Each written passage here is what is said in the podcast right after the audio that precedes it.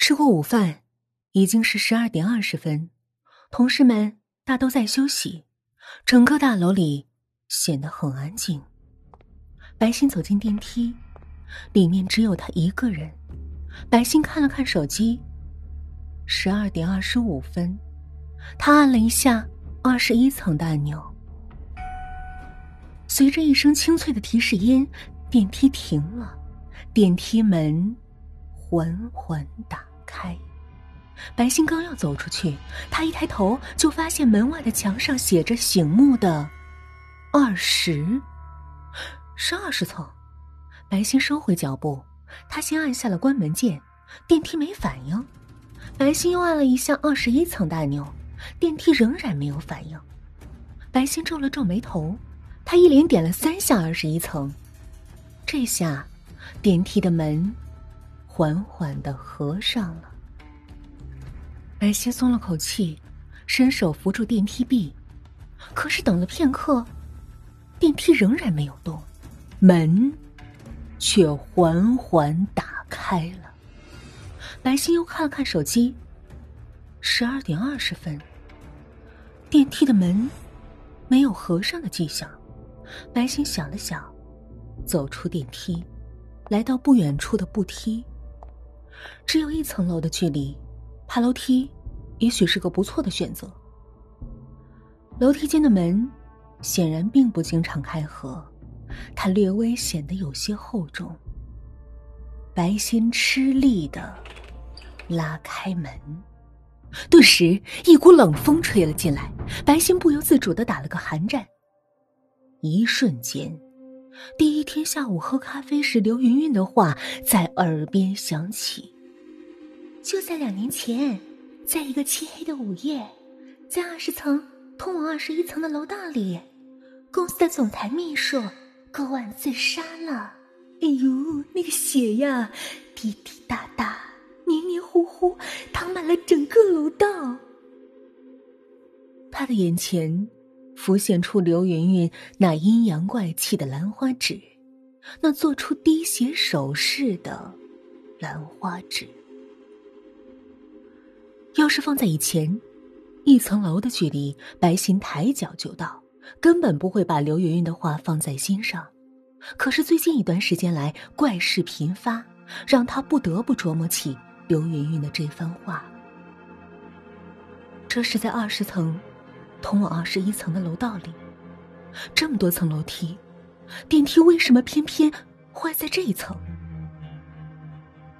时间静悄悄的流淌着，百姓不能再等了。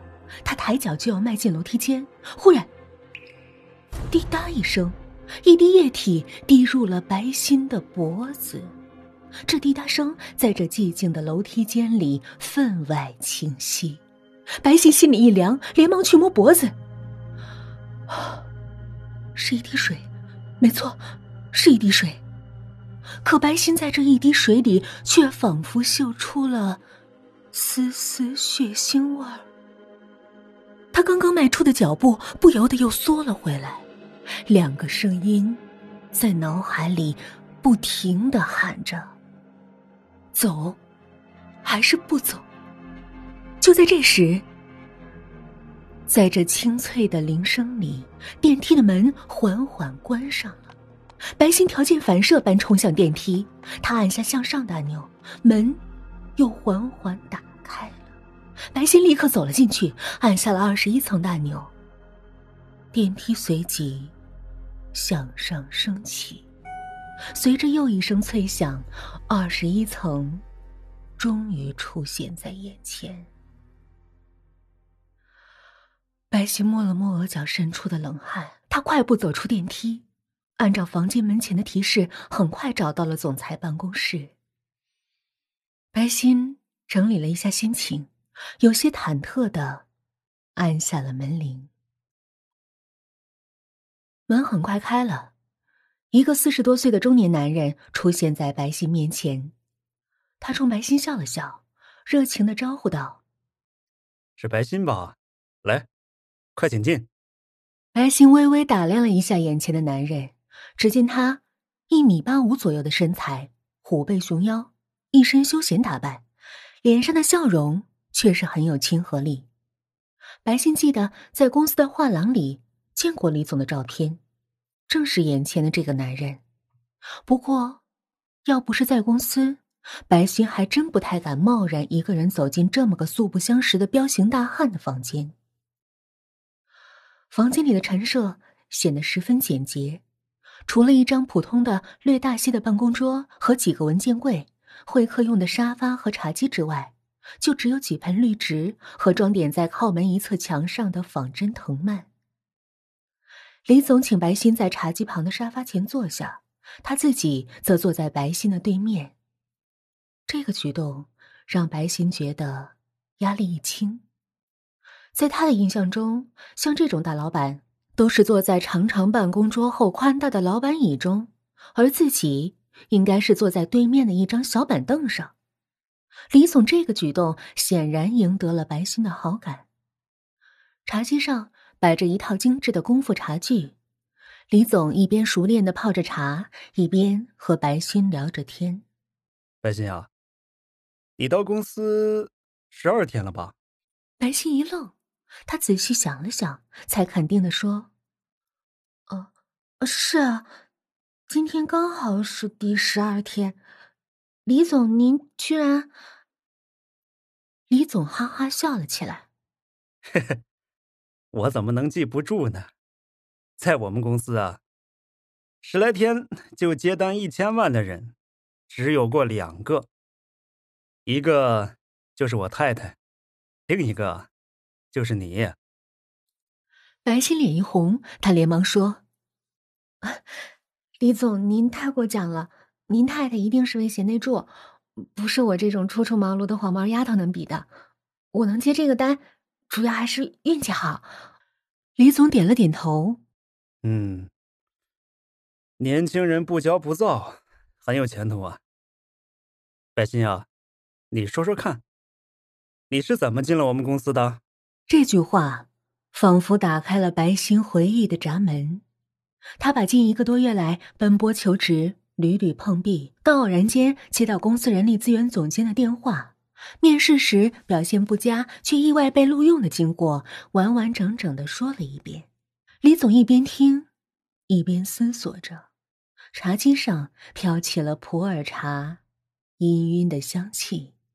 李总问：“白昕。”你知道为什么你前几次的面试表现很好，一到公司高层那里却都卡住了吗？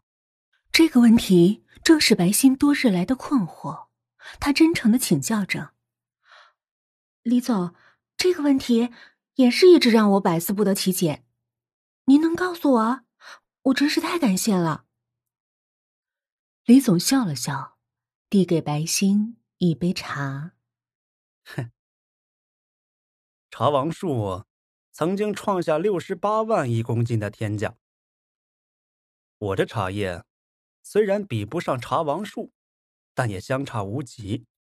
你先尝尝看吧。白昕吓了一大跳，几十万元一公斤的茶叶，他只在新闻里看过。他有些诚惶诚恐的接过了茶杯，小心翼翼的呷了一小口。白昕不太懂茶。只觉得一股普洱茶特有的苦涩充满口腔，随即却有一股淡淡的香气在口鼻间环绕。李总看着他喝完一口茶，才问道：“你觉得一个人才和一个庸才，哪一个更容易找到工作呀？”这，白昕从没有想过这个问题。他思考了一阵，才试着说：“我。”我觉得，这个世界还是庸才比较多，人才难得。是人才，就难免恃才傲物，多少都会有些棱角，有自己坚持的方向，不容易随波逐流。而且古人说过：“千里马常有，而伯乐不常有。”所以这么看来，还是庸才找工作更容易些。李总哈哈大笑，鼓掌道。嘿嘿，说的好啊，白昕，没想到你年纪轻轻，居然有这样的见识。以你的才能啊，在我们公司不出三年，就能做到高管的位子。你想想看呢，如果是普通公司的高管，他们会给自己找一个如此厉害的竞争对手吗？白信一个机灵，他忽然明白了，自己前几次求职的接连失败，并非是由于自己表现不佳，而是太好的缘故。现在的公司。更多需要的只是一个安安静静的螺丝钉，并不是能力突出又充满自己想法的人。想到这里，他不由对张默、对长风集团又多了一份感激。白昕也知道李总这番话有故意抬高他之嫌，可这些话句句说到了他的心坎上。白昕是一个表面谦虚谨慎、温文尔雅的女生，可在骨子里，她却是一个。傲气十足的姑娘，李总见白昕的茶杯快空了，便又给她斟了一杯茶。他一边斟茶一边问道：“这茶还喝的习惯吗？”白昕还是不敢相信世界上居然有这么昂贵的茶叶。她喃喃的说：“这这茶价格真是太贵了。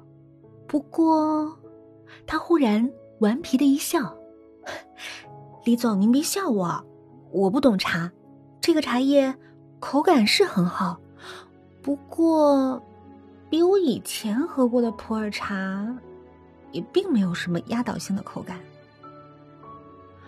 李总静静的看着白心，都说腹有诗书气自华，而眼前的这个姑娘显然已经超越了腹有诗书的境界，她还有某种。更深一层的气质，尤其是从进门时的紧张，接过茶杯时的诚惶诚恐，到刚刚古灵精怪的一笑，这一笑，可不是一般男人能够抵挡的。可一般男人抵挡不了，他可以。想到这里，李总端起茶杯，慢悠悠的呷了一口，这才说：“白金啊，你很聪明。”其实我刚刚只是和你开了个玩笑，这个茶叶呀，只是路边茶叶店里几百块一斤的普通茶叶，差是不差，但要说好，也好不到哪里去。白昕在吃完午饭后，喜欢休息一阵子，再加上今天她特殊的生理期，头脑就显得更加昏沉。虽然和总裁聊天让他一直保持兴奋，可倦意仍然阵阵袭来。不过，听了李总这番话，白昕还是不由瞪大了眼睛。李总，这……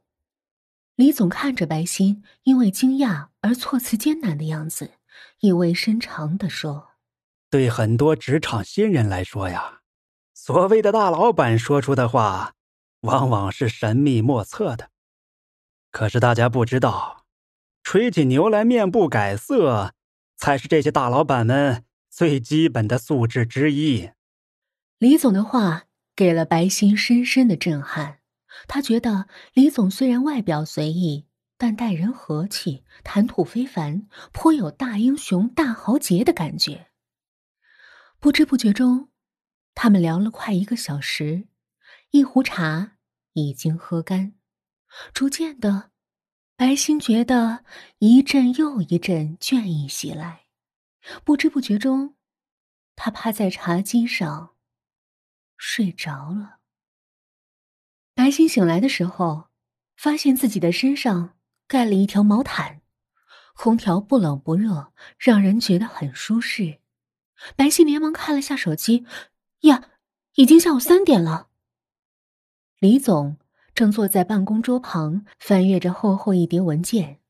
白心诚惶诚恐的站起来。李总看见白心，他也站起来，关切的说：“白心啊，你平时经常加班吧？一定要多注意休息。”白昕脸上火辣辣的，没想到自己在老板面前闹了这么大的笑话。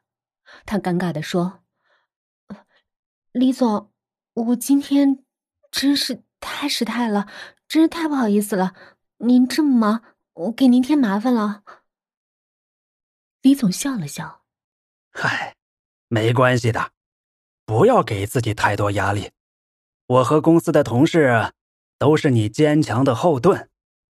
你要是觉得身体不舒服，下午就先回家休息吧。”告别了李总，白欣回到办公室。虽然他挺想回去休息一下，可是客户刚刚下了订单，有很多事情等着他去处理，他需要赶紧回去工作。晚上七点，白欣拖着有些沉重的脚步回到家里。虽然他强打着精神工作，可是一阵阵的头晕脑胀却不时袭来，这让他不得不提前停止加班。也许李总说的没错。他需要多注意休息。白欣打开门，走进客厅，他把包随意的丢在茶几上，窝在沙发里，长长的伸了个懒腰。忽然间，白皙的目光停住了，他惊恐的瞪大了眼睛，身子忍不住的微微颤抖。他发现，在茶几上，在他的挎包底下。赫然躺着十几天前被他丢掉的那只注射器。